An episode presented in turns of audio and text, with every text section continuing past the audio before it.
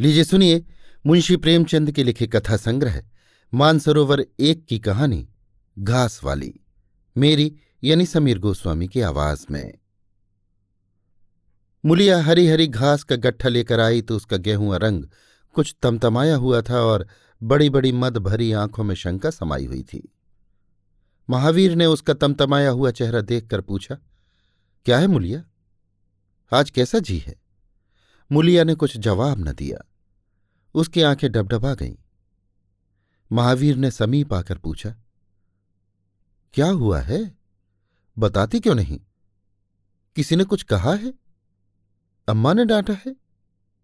क्यों इतनी उदास है? मुलिया ने सिसक कर कहा, कुछ नहीं हुआ। हुआ क्या है? अच्छी तो हूँ। महावीर ने मुलिया को सिर से पाँव तक देखकर कहा, चुपचाप रोएगी, बताएगी नहीं? मुलिया ने बात टालकर कहा, कोई बात भी हो? क्या बताऊँ? मुलिया इस ऊसर में गुलाब का फूल थी। गेहुआ रंग था, हिरन की सी आँखें, नीचे खिंचा हुआ चिबुक, कपोलों पर हल्की लालिमा बड़ी बड़ी नुकीली पलकें, आँखों में एक विचित्र आर्द्रता, जिसमें एक स्पष्ट वेदना, एक मूक व्यथा झलकती रहती थी। मालूम नहीं चमारों के इस घर में वो अप्सरा कहाँ से आ गई थी। क्या उसका कोमल फूल सा गात इस योग्य था कि सर पर घास की टोकरी रखकर बेचने जाती। उस गाँव में भी ऐसे लोग मौजूद थे, जो उसके तलवे के नीचे आँखें बिछाते थे, उसकी एक चितवन के लिए तरसते थे, जिनसे अगर वो एक शब्द भी बोलती तो निहाल हो जाते। लेकिन उसे आए साल भर से अधिक हो गया। किसी ने उसे युवकों की तरफ़ ताकते या बातें करते नहीं देखा। वो घास लिए निकलती तो ऐसा मालूम होता मानो ऊषा का प्रकाश सुनहरे आवरण में रंजित अपनी छटा बिखेरता जाता हो। कोई गजलें गाता, कोई छाती पर हाथ रखता, पर मुलिया नीची आँख की अपनी राह चली जाती। लोग हैरान होकर कहते, इतना अभिमान? महावीर में ऐसे क्या सुर्ख आपके पर लगे हैं? ऐसा अच्छा जवान भी तो नहीं। ना जाने ये कैसे उसके साथ रहती है। मगर आज ऐसी बात हो गई, जो इस जाति की और युवतियों के लिए चाहे गुप्त संदेश होती। मुलिया के लिए हृदय का शूल थी। प्रभात का समय था। पवन आम की बौर की सुगंधी से मतवाला हो रहा था। आकाश पृथ्वी पर सोने की वर्षा कर रहा था। मुलिया सिर पर झुआ रख के घास छीलने चली तो उसका गेहूँ रंग प्रभात की सुनहरी किरणों से कुंदन की तरह दमक उठा। एकाएक युवक चैन सिंह सामने से आता हुआ दिखाई दिया। मुलिया ने चाहा कि कतरा कर निकल जाए, मगर चैन सिंह ने उसका हाथ पकड़ लिया और बोला, मुलिया, तुझे क्या मुझ पर जरा भी दया नहीं आती? मुलिया का वो फूल सा खिला हुआ चेहरा ज्वाला की तरह दहक उठा। वो जरा भी नहीं डरी, जरा भी न झिझकी। झुआ ज़मीन पर गिरा दिया और बोली, मुझे छोड़ दो, नहीं मैं चिल्लाती हूँ। चैन सिंह को आज जीवन में एक नया अनुभव हुआ। नीची जातों में रूप माधुर्य का इसके सिवा और काम ही क्या है कि वो ऊँची जात वालों का खिलौना बने? ऐसे कितने ही मार्क उसने जीते थे। पर आज मुलिया के चेहरे का वो रंग, उसका वो क्रोध, वो अभिमान देखकर उसके छक्के छूट गए। उसने लज्जित होकर उसका हाथ छोड़ दिया। मुलिया वेग से आगे बढ़ गई। संघर्ष की गर्मी में चोट की व्यथा नहीं होती। पीछे से टीस होने लगती है। मुलिया जब कुछ दूर निकल गई तो क्रोध और भय तथा अपनी बेकसी को अनुभव करके उसकी आँखों में आँसू भर आए। उसने कुछ देर जब्त किया, फिर सिसक सिसक कर रोने लगी। अगर वो इतनी गरीब न होती तो किसी की क्या मजाल थी कि इस तरह उसका अपमान करता। वो रोती जाती थी और घास छीलती जाती थी। महावीर का क्रोध वो जानती थी। अगर उससे कह दे तो वो इस ठाकुर के खून का प्यासा हो जाएगा। फिर ना जाने क्या हो। इस ख्याल से उसके रोए खड़े हो गए इसीलिए उसने महावीर के प्रश्नों का कोई उत्तर न दिया। दूसरे दिन मुलिया घास के लिए न गई। सास ने पूछा, तू क्यों नहीं जाती? और तो सब चली गई? मुलिया ने सिर झुकाकर कहा, मैं अकेली न जाऊँगी। सास ने बिगड़ कर कहा, अकेले क्या तुझे बाघ उठा ले जाएगा? मुलिया ने और भी सिर झुका लिया और दबी हुई आवाज़ से बोली, सब मुझे छेड़ते हैं। सास ने डांटा न तू औरों के साथ जाएगी, न अकेली जाएगी तो फिर जाएगी कैसे? वो साफ़ साफ़ क्यों नहीं कहती कि मैं न जाऊँगी? तो यहाँ मेरे घर में रानी बन के निबाहना होगा। किसी को चाम नहीं प्यारा होता, काम प्यारा होता है। तू बड़ी सुंदर है तो तेरी सुंदरता लेकर चाटूं? उठा झाबा और घास ला। द्वार पर नीम के दरख्त के साय में महावीर खड़ा घोड़े को मल रहा था। उसने मुलिया को रोनी सूरत बनाए जाते देखा, पर कुछ बोल न सका। उसका बस चलता तो मुलिया को कलेजे में बिठा लेता, आँखों में छिपा लेता, लेकिन घोड़े का पेट भरना तो ज़रूरी था। घास मोल लेकर खिलाए तो बारह आने रोज उससे कम न पड़े, ऐसी मजदूरी ही कौन होती है? मुश्किल से डेढ़ दो रुपए मिलते हैं, वो भी कभी मिले, कभी न मिले। जब से ये सत्यानाशी लारियाँ चलने लगी हैं, इक्के वालों की बधिया बैठ गई है, कोई सेंत भी नहीं पूछता। महाजन से डेढ़ सौ रुपये उधार लेकर इक्का और घोड़ा खरीदा था। मगर लारियों के आगे इक्के को कौन पूछता है? महाजन का सूद भी तो न पहुँच सकता था। मूल का कहना ही क्या? ऊपरी मन से बोला, ना मन हो तो रहने दो, देखी जाएगी। इस दिलजोई से मुलिया निहाल हो गई। बोली, घोड़ा खाएगा क्या? आज उसने कल का रास्ता छोड़ दिया और खेतों की मेड़ों से होती हुई चली। बार बार सतर्क आँखों से इधर उधर ताकती जाती थी। दोनों तरफ़ ऊख के खेत थे। जरा भी खड़खड़ाहट होती, उसका जी सन्न हो जाता, कहीं कोई ऊख में छिपा न बैठा हो। मगर कोई नई बात न हुई। ऊख के खेत निकल गए, आमों का बाग निकल गया, सिंचे हुए खेत नज़र आने लगे। दूर के कुएँ पर पुर चल रहा था। खेतों की मेड़ों पर हरी हरी घास जमी हुई थी। मुलिया का जी ललचाया। यहाँ आधा घंटे में जितनी घास छिल सकती है, सूखे मैदान में दोपहर तक न छिल सकेगी। यहाँ देखता ही कौन है? कोई चिल्लाएगा तो चली जाऊँगी। वो बैठकर घास छीलने लगी और एक घंटे में उसका झाबा आधे से ज़्यादा भर गया। वो अपने काम में इतनी तन्मय थी कि उसे चैन सिंह के आने की खबर ही न हुई। एकाएक उसने आहट पाकर सिर उठाया तो चैन सिंह को खड़ा देखा। मुरिया की छाती धक से हो गई। जी में आया भाग जाए। झाबा उलट दे और खाली झाबा लेकर चली जाए। पर चैन सिंह ने कई गज के फासले से ही डुककर कहा डर मत डर मत। भगवान जानता है मैं तुझसे कुछ न भूलूँगा। जितनी घास चाहे छील ले, मेरा ही खेत है। मुलिया के हाथ सुन्न हो गए। खुरपी हाथ में जम सी गई। घास नज़र ही न आती थी। जी चाहता था ज़मीन फट जाए और मैं समा जाऊँ। ज़मीन आँखों के सामने तैरने लगी। चैन सिंह ने आश्वासन दिया, छीलती क्यों नहीं? मैं तुमसे कुछ कहता थोड़े ही हूँ। यही रोज चली आया कर, मैं छील दिया करूँगा। मुलिया चित्र लिखित सी बैठी रही। चैन सिंह ने एक कदम आगे बढ़ाया और बोला तू मुझसे इतना डरती क्यों है? क्या तू सोचती है मैं आज भी तुझे सताने आया हूँ? ईश्वर जानता है, कल भी तुझे सताने के लिए मैंने तेरा हाथ नहीं पकड़ा था। तुझे देखकर आप ही आप हाथ बढ़ गए, मुझे कुछ सुध ही न रही। तू चली गई तो मैं वहीं बैठकर घंटों रोता रहा। जी में आता था हाथ काट डालू। कभी जी चाहता था जहर खा लूँ, तभी से तुझे ढूंढ रहा हूँ। आज तू इस रास्ते से चली आई। मैं सारा हार छानता हुआ यहाँ आया हूँ। अब जो सजा तेरे जी में आवे, दे दे। अगर तू मेरा सिर भी काट ले तो गर्दन न हिलाऊँगा। मैं शोहदा था, लुच्चा था, लेकिन जब से तुझे देखा है, मेरे मन से सारी खोट मिट गई है। अब तो यही जी में आता है कि तेरा कुत्ता होता और तेरे पीछे पीछे चलता। तेरा घोड़ा होता तब तो तू अपने हाथों से मेरे सामने घास डालती। किसी तरह ये चोला तेरे काम आवे।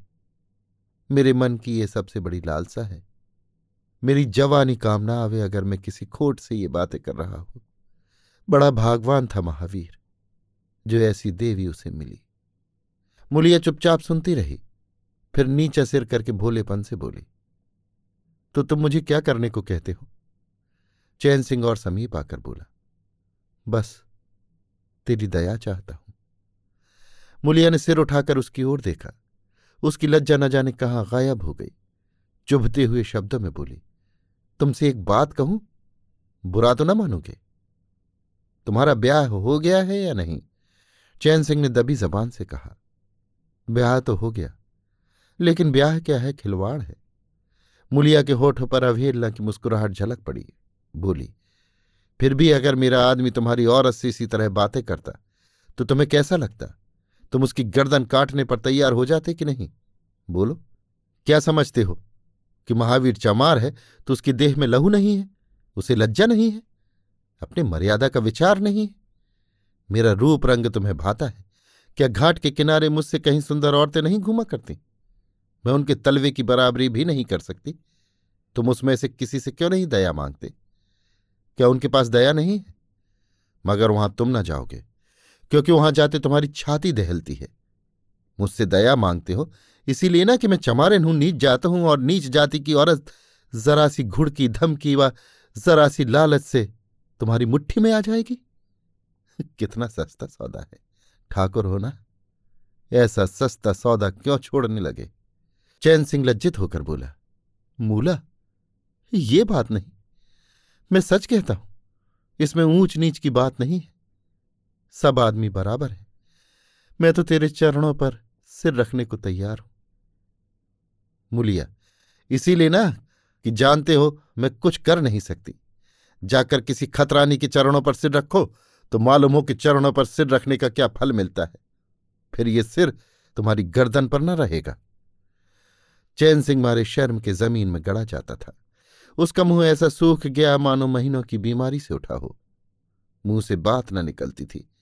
मुलिया इतनी वाक पटु है, इसका उसे गुमान भी न था। मुलिया फिर बोली, मैं भी रोज बाज़ार जाती हूँ। बड़े बड़े घरों का हाल जानती हूँ। मुझे किसी बड़े घर का नाम बता दो, जिसमें कोई साइस, कोई कोचवान, कोई कहार, कोई पंडा, कोई महाराज न घुसा बैठा हो। ये सब बड़े घरों की लीला है। और वो औरतें, जो कुछ करती हैं, ठीक करती हैं। उनके घर वाले भी तो चमायरनों और कहारिनों पर जान देते फिरते हैं। लेना देना बराबर हो जाता है। बेचारे गरीब आदमियों के लिए ये बातें कहाँ? मेरे आदमी के लिए संसार में जो कुछ हूँ, मैं हूँ।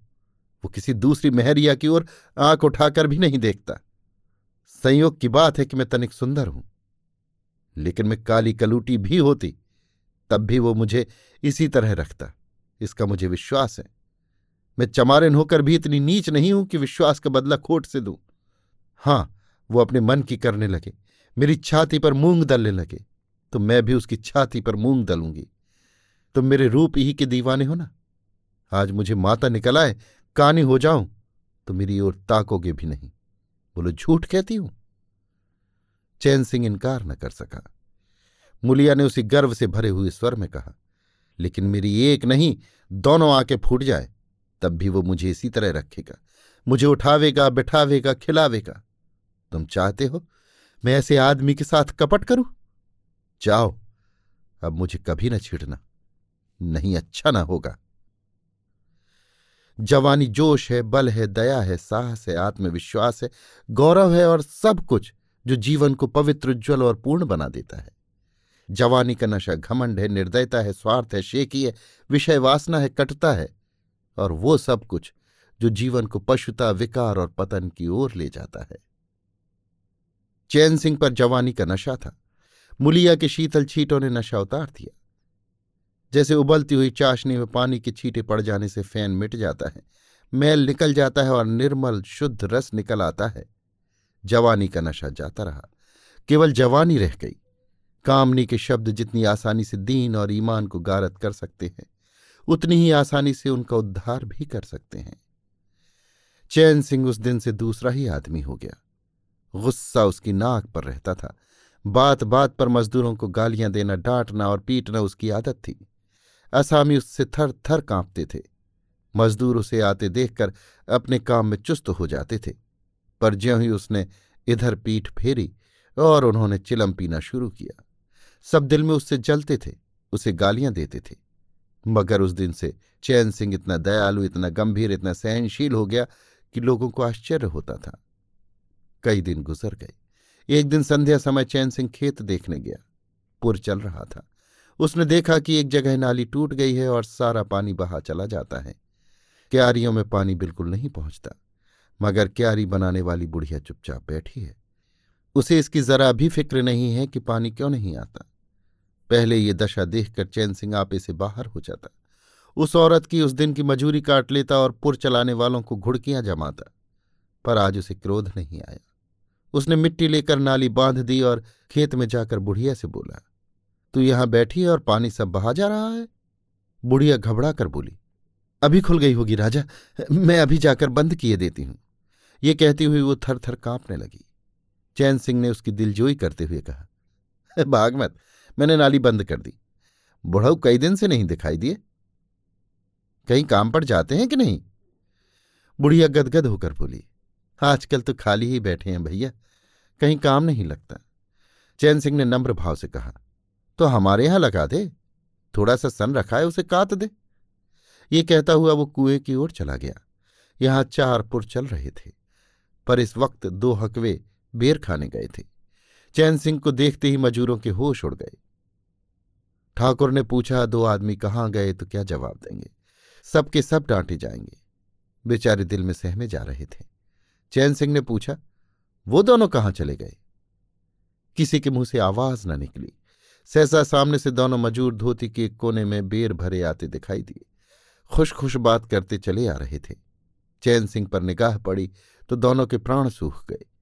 पाँव मन मन भर के हो गए। अब न आते बनता है, न जाते। दोनों समझ गए कि आज डांट पड़ी। शायद मजूरी भी कट जाए। चाल धीमी पड़ गई। इतने में चैन सिंह ने पुकारा, बढ़ाओ बढ़ाओ। कैसे बेर है? लाओ जरा मुझे भी दो। मेरे ही पेड़ के हैं ना? दोनों और भी सहम उठे। आज ठाकुर जीता न छोड़ेगा। कैसा मीठा मिठा कर बोल रहा है। उतनी ही भिगो भिगो कर लगाएगा। बेचारे और भी सिकुड़ गए। चैन सिंह ने फिर कहा जल्दी से आओ जी पक्की पक्की सब मैं ले लूँगा। जरा एक आदमी लपक कर घर से थोड़ा सा नमक तो ले लो। बाकी दोनों मजूरों से। तुम भी दोनों आ जाओ। उस पेड़ के बेर मीठे होते हैं। बेर खा ले, काम तो करना ही है। अब दोनों भगोड़ों को कुछ ढांढस हुआ। सभी ने जाकर सब बेर चैन सिंह के आगे डाल दिए और पक्के पक्के छाट कर उसे देने लगे। एक आदमी नमक लाने दौड़ा। आधा घंटे तक चारों पुर बंद रहे। जब सब बेर उड़ गए और ठाकुर चलने लगे तो दोनों अपराधियों ने हाथ जोड़कर कहा, भैया जी, आज जान बक्सी हो जाए। बड़ी भूख लगी थी, नहीं तो कभी न जाते। चैन सिंह ने नम्रता से कहा तो इसमें बुराई क्या हुई? मैंने भी तो बेर खाए। एक आधा घंटे का हरज हुआ, यही ना? तुम चाहोगे तो घंटे भर का काम आधा घंटे में कर दोगे? ना चाहोगे, दिन भर में भी घंटे भर का काम ना होगा? चैन सिंह चला गया तो चारों बातें करने लगे। एक ने कहा, मालिक इस तरह रहे तो काम करने में जी लगता है। ये नहीं कि हरदम छाती पर सवार। दूसरा, मैंने तो समझा आज कच्चा ही खा जाएँगे। तीसरा, कई दिन से देखता हूँ मिजाज नरम हो गया है। चौथा, साँझ को पूरी मजूरी मिले तो कहना, पहला, तुम तो हो गोबर गणेश, आदमी का रुख नहीं पहचानते। दूसरा, अब खूब दिल लगाकर काम करेंगे। तीसरा, और क्या? जब उन्होंने हमारे ऊपर छोड़ दिया तो हमारा भी धर्म है कि कोई कसर न छोड़े। चौथा, मुझे तो भैया ठाकुर पर अब भी विश्वास नहीं आता। एक दिन चैन सिंह को किसी काम से कचहरी जाना था। पाँच मील का सफ़र था। यों तो वो बराबर अपने घोड़े पर जाया करता था। पर आज धूप बड़ी तेज हो रही थी। सोचा इक्के पर चला चलूँ। महावीर को कहला भेजा मुझे लेते जाना। कोई नौ बजे महावीर ने पुकारा। चैन सिंह तैयार बैठा था। चटपट इक्के पर बैठ गया। मगर घोड़ा इतना दुबला हो रहा था। इक्के की गद्दी इतनी मैली और फटी हुई। सारा सामान इतना रद्दी कि चैन सिंह को उस पर बैठते शर्म आई। पूछा, ये सामान क्यों बिगड़ा हुआ है महावीर? तुम्हारा घोड़ा तो इतना दुबला कभी न था। क्या आजकल सवारियाँ कम हैं? महावीर ने कहा, नहीं मालिक, सवारियाँ काहे नहीं हैं। मगर लारियों के सामने इक्के को कौन पूछता है? कहाँ दो ढाई तीन की मजूरी करके घर लौटता था, कहाँ बीस आने पैसे भी नहीं मिलते। क्या जानवर को खिलाऊं, क्या आप खाऊं? बड़ी विपत्ति में पड़ा हूँ। सोचता हूँ इक्का घोड़ा बेच बाच कर आप लोगों की मजूरी कर लूँ। पर कोई गाहक नहीं लगता। ज़्यादा नहीं तो बारह आने तो घोड़े ही को चाहिए, घास ऊपर से। जब अपना ही पेट नहीं चलता तो जानवर को कौन पूछे? चैन सिंह ने उसके फटे हुए कुर्ते की ओर देखकर कहा, दो चार बीघे खेती क्यों नहीं कर लेते? महावीर सिर झुकाकर बोला खेती के लिए बड़ा पौरुख चाहिए, मालिक। मैंने तो यही सोचा है कि कोई गाहक लग जाए तो इक्के को औने पौने निकाल दूँ, फिर घास छीलकर बाज़ार ले जाया करूँ। आजकल सास पतोह दोनों छीलती हैं, तब जाकर दस बारह आने पैसे नसीब होते हैं। चैन सिंह ने पूछा तो बुढ़िया बाज़ार जाती होगी? महावीर लजाता हुआ बोला, नहीं भैया, वो इतनी दूर कहाँ चल सकती है? घर वाली चली जाती है, दोपहर तक घास छीलती है तीसरे पहर बाज़ार जाती है। वहाँ से घड़ी रात गए लौटती है। हलकान हो जाती है भैया। मगर क्या करूँ? तकदीर से क्या ज़ोर? चैन सिंह कचहरी पहुँच गए और महावीर सवारियों की टोह में इधर उधर इक्के को घुमाता हुआ शहर की तरफ़ चला गया। चैन सिंह ने उसे पाँच बजे आने को कह दिया। कोई चार बजे चैन सिंह कचहरी से फुर्सत पाकर बाहर निकले। हाथे में पान की दुकान थी। जरा और आगे बढ़कर एक घना बरगद का पेड़ था। उसकी छाह में बीसों ही तांगे इक्के फिटने खड़ी थीं। घोड़े खोल दिए गए थे। वकीलों, मुख्तारों और अफसरों की सवारियाँ यहीं खड़ी रहती थीं। चैन सिंह ने पानी पिया, पान खाया और सोचने लगा, कोई लारी मिल जाए तो जरा शहर चला जाऊँ, कि उसकी निगाह एक घास वाली पर पड़ गई। सिर पर घास का झाबा रखे साइसों से मोल भाव कर रही थी। चैन सिंह का हृदय उछल पड़ा, ये तो मुलिया है। बनी ठनी एक गुलाबी साड़ी पहने कोचवान से मोल तोल कर रही थी। कई कोचवान जमा हो गए थे। कोई उससे दिल लगी करता था, कोई घूरता था, कोई हंसता था। एक काले कलूटे कोचवान ने कहा, मूला घास तो उड़ के अधिक से अधिक छह आने की है। मुलिया ने उन्माद पैदा करने वाली आँखों से देखकर कहा, छह आने पर लेना है तो सामने घसियारने बैठी हैं। चले जाओ। दो चार पैसे कम में पा जाओगे। मेरी घास तो बारह आने में ही जाएगी। एक अधेड़ कोचवान ने फिटन के ऊपर से कहा, तेरा जमाना है। बारह आने नहीं, एक रुपया मांग। लेने वाले झक मारेंगे और लेंगे। निकलने दे वकीलों को, अब देर नहीं है। एक तांगे वाले ने जो गुलाबी पगड़ी बांधे हुए था, बोला, बुढ़ऊ के मुँह में पानी भराया अब मुलिया काहे को किसी की ओर देखेगी? चैन सिंह को ऐसा क्रोध आ रहा था कि इन दुष्टों को जूते से पीटे। सबके सब कैसे उसकी ओर टकटकी लगाए ताक रहे हैं। आँखों से पी जाएँगे। और मुलिया भी यहाँ कितनी खुश है। न लजाती है, न झिझकती है, न दबती है। कैसी मुस्कुरा रही है। कैसा मुस्कुरा मुस्कुरा कर, रसीली आँखों से देख देख कर, सिर का अंचल खिसका खिसका कर, मुँह मोड़ मोड़ कर बातें कर रही है। वही मुलिया जो शेरनी की तरह तड़प उठी थी। इतने में चार बजे। अमले, लारियों पर दौड़े। वकील मुख्तार इन सवारियों की ओर चले। कोचवानों ने भी चटपट घोड़े जोते। कई महाशयों ने मुलिया को रसिक नेत्रों से देखा और अपनी अपनी गाड़ियों पर जा बैठे। एकाएक मुलिया घास का झाबा लिए उस फिटन के पीछे दौड़ी। फिटन में एक अंग्रेज़ी फ़ैशन के जवान वकील साहब बैठे थे। उन्होंने पायदान पर घास रखवा ली। जेब से कुछ निकालकर मुलिया को दिया। मुलिया मुस्कुराई। दोनों में कुछ बातें भी हुई, जो चैन सिंह न सुन सके। एक क्षण में मुलिया प्रसन्न मुख घर की ओर चली। चैन सिंह पानवाले की दुकान पर विस्मृति की दशा में खड़ा रहा। पान वाले ने दुकान बढ़ाई, कपड़े पहने और केबिन का द्वार बंद करके नीचे उतरा तो चैन सिंह की समाधि टूटी। पूछा, क्या दुकान बंद कर दी? पान वाले ने सहानुभूति दिखाकर कहा, इसकी दवा करो ठाकुर साहब, ये बीमारी अच्छी नहीं है। चैन सिंह ने चकित होकर पूछा, कैसी बीमारी? पान वाला कैसी बीमारी? आधा घंटे से यहाँ खड़े हो जैसे कोई मुर्दा खड़ा हो। सारी कचहरी खाली हो गई, सब दुकानें बंद हो गई। मेहतर तक झाड़ू लगाकर चल दिए। तुम्हें कुछ खबर हुई? ये बुरी बीमारी है, जल्दी दवा कर डालो। चैन सिंह ने छड़ी संभाली और फाटक की ओर चला कि महावीर का इक्का सामने से आता दिखाई दिया। कुछ दूर एक का निकल गया तो चैन सिंह ने पूछा, आज कितने पैसे कमाए महावीर? महावीर ने हंसकर कहा, आज तो मालिक दिन भर खड़ा ही रह गया। किसी ने बेगार में भी न पकड़ा। ऊपर से चार पैसे की बीड़ियाँ पी गया। चैन सिंह ने जरा देर बाद कहा, मेरी एक सलाह है, तुम मुझसे एक रुपया रोज लिया करो। बस जब मैं बुलाऊं तो इक्का लेकर चले आया करो। तब तो तुम्हारी घरवाली को घास लेकर बाज़ार न जाना पड़ेगा बोलो, मंजूर है महावीर ने सजल आँखों से देखकर कहा, मालिक, आप ही का तो खाता हूँ। आपकी परजा हूँ। जब मर्ज़ी हो, पकड़ मंगवाइए। आपसे रुपए चैन सिंह ने बात काटकर कहा, नहीं मैं तुम्हें बेगार नहीं लेना चाहता। तुम मुझसे एक रुपया रोज ले जाया करो। घास लेकर घरवाली को बाज़ार मत भेजा करो।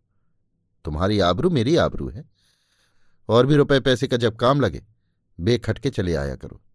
हाँ देखो, मुलिया से इस बात की भूल कर भी चर्चा न करना। क्या फ़ायदा? कई दिनों के बाद संध्या समय मुलिया चैन सिंह से मिली। चैन सिंह असामियों से मालगुजारी वसूल करके घर की ओर लपका जा रहा था कि उसी जगह जहाँ उसने मुलिया की बाह पकड़ी थी। मुलिया की आवाज़ कानों में आई।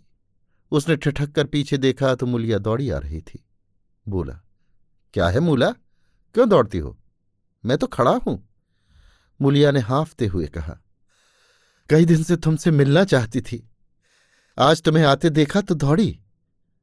अब मैं घास बेचने नहीं जाती। चैन सिंह ने कहा, बहुत अच्छी बात है। क्या तुमने कभी मुझे घास बेचते देखा है? हाँ, एक दिन देखा था। क्या महावीर ने तुझसे सब कह डाला? मैंने तो मना कर दिया था। वो मुझसे कोई बात नहीं छिपाता। दोनों एक क्षण चुप खड़े रहे। किसी को कोई बात न सोचती थी। एकाएक मुलिया ने मुस्कुराकर कहा, यहाँ तुमने मेरी बाह पकड़ी थी। चैन सिंह ने लज्जित होकर कहा, उसको भूल जाओ, मूला। मुझ पर जाने कौन भूत सवार था? मुलिया गदगद कंठ से बोली, उसे क्यों भूल जाऊँ? उसी बाह गहे की लाज तो निभा रहे हो। गरीबी आदमी से जो चाहे करावे। तुमने मुझे बचा लिया।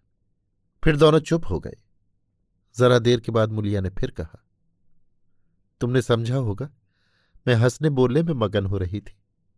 चैन सिंह ने बलपूर्वक कहा, नहीं मुलिया, मैंने एक क्षण के लिए भी नहीं समझा। मुलिया मुस्कुराकर बोली मुझे तुमसे यही आशा थी और है। और पवन सिंचे हुए खेतों में विश्राम करने जा रहा था। सूर्य निशा की गोद में विश्राम करने जा रहा था। और उस मलिन प्रकाश में चैन सिंह मुलिया की विलीन होती हुई रेखा को खड़ा देख रहा था। अभी आप सुन रहे थे मुंशी प्रेमचंद के लिखे कथा संग्रह मानसरोवर एक की कहानी। घास वाली मेरी यानी समीर गोस्वामी की आवाज़ में।